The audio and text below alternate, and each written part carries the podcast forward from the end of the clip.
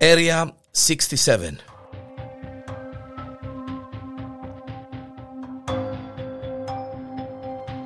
Ιστορικά γεγονότα. Απίστευτα, παράξενα. Εντυπωσιακά Που έχουν συμβεί στην παγκόσμια ιστορία. Σαν σήμερα κυκλοφορεί η πιο όμορφη ιστορία του κόσμου είναι επίκαιρη, όλοι την γνωρίζετε, είναι πολύ αγαπημένη.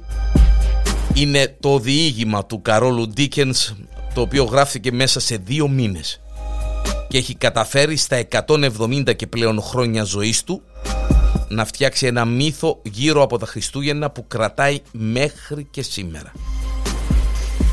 Το σίγουρο είναι πως το συγκεκριμένο διήγημα άλλαξε ολόκληρη την λογοτεχνία που ασχολήθηκε με την τελευταία μεγάλη γιορτή του έτους και πολλοί ισχυρίζονται πως κατάφερε να οδηγήσει την συνείδηση του κόσμου στον πιο μαζικό και ζεστό εορτασμό της όπως είναι σήμερα.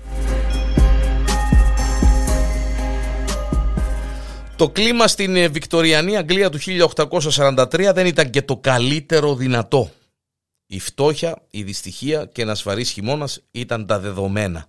Ο Κάρλος Ντίκενς θέλησε ε, τότε να ανυψώσει το ηθικό του κόσμου, να τον κάνει να ξεφύγει λίγο από την δύσκολη καθημερινότητα. Η ιδέα του ήταν να αναγεννήσει όσο μπορεί τον μύθο των Χριστουγέννων, την ζεστασιά τους, το οικογενειακό πνεύμα τους, να την περιγράψει σαν γιορτή που όντως γεμίζει τις καρδιές των ανθρώπων με καλοσύνη.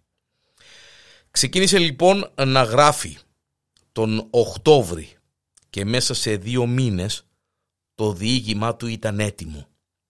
Η πρώτη έκδοση έγινε το 1843. Ο Ντίκενς πλήρωσε μόνος του τα έξοδα της έκδοσης και ζήτησε να έχει χαμηλή τιμή ούτως ώστε ο περισσότερος κόσμος να μπορεί να το αγοράσει.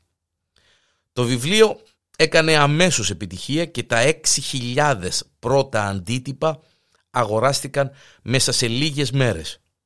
Ο πρωτότυπος τίτλος του είναι A Christmas Carol που σημαίνει Χριστουγεννιάτικα κάλαντα. Έτσι είχε μεταφραστεί αρχικά και στα ελληνικά. Η ιστορία νομίζω είναι πασίγνωστη. Ο Εμπενίζερ Σκρούτς ο πασίγνωστος αυτός βαθύπλουτος ε, σπαγκοραμένος τσιγκούνης μισεί τα Χριστούγεννα μέχρι ε, αηδίας και ότι αυτά αντιπροσωπεύουν.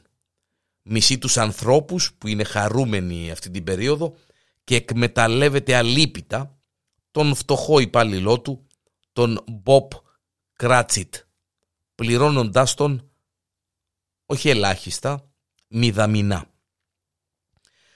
Την, ε, την παραμονή των Χριστουγέννων ο Σκρούτζ γυρίζει σπίτι του. Εκεί θα δεχθεί την επίσκεψη τεσσάρων πνευμάτων. Πρώτα του μακαρίτη συνεργάτη του, του Τζέικοπ Μάρλι, που έκαναν μαζί τις κομπίνες τους με την τοκογλυφία, τοκογλύφος βλέπετε, ο πρώην συνεργάτης του θα του εξηγήσει πως αν δεν αλλάξει τρόπο ζωής θα έχει την ίδια κατάληξη με αυτόν. Μετά τον επισκέπτονται τα τρία πνεύματα των Χριστουγέννων, των Περσινών, των Φετινών και των Επόμενων. Η κατάληξή του φαίνεται να είναι τραγική. Ο Σκρούτς, ο Εμπενίζερ Σκρούτς, μετανιώνει και αλλάζει το χαρακτήρα του μετατρέπεται έτσι σε έναν καλό και δίκαιο ευεργέτη ξεκινώντας σαφέστατα από τον φτωχό υπάλληλό του. Το βιβλίο εκτός από το δίδαγμα των Χριστουγέννων ασκεί και μια κοινωνική κριτική για την κατάσταση που βίωνε η τότε εργατική τάξη της Αγγλίας και κατάφερε να ξαναδώσει χαμόγελο στην κοινωνία και να ταυτίσει τα Χριστούγεννα με την αγάπη, την συμπόνια για τον συνάνθρωπο και την κοινωνική αλληλεγγύη. Το διήγημα «Μια χριστουγεννιάτικη ιστορία» γνώρισε πολλές μεταφορές στον κινηματογράφο, σε κόμιξ, ακόμη και στο θέατρο. Αξίζει να σας πω κάτι που ίσως να μην το γνωρίζετε ότι ο γνωστός ήρωας του Walt Disney, ο Scrooge McDuck, έχει βασιστεί σαν ιδέα πάνω στον Ebenezer Scrooge από την χριστουγεννιάτικη ιστορία. Σαν σήμερα λοιπόν κυκλοφόρησε ίσως η πιο όμορφη ιστορία του κόσμου και σίγουρα η πιο όμορφη χριστουγεννιάτικη ιστορία του κόσμου.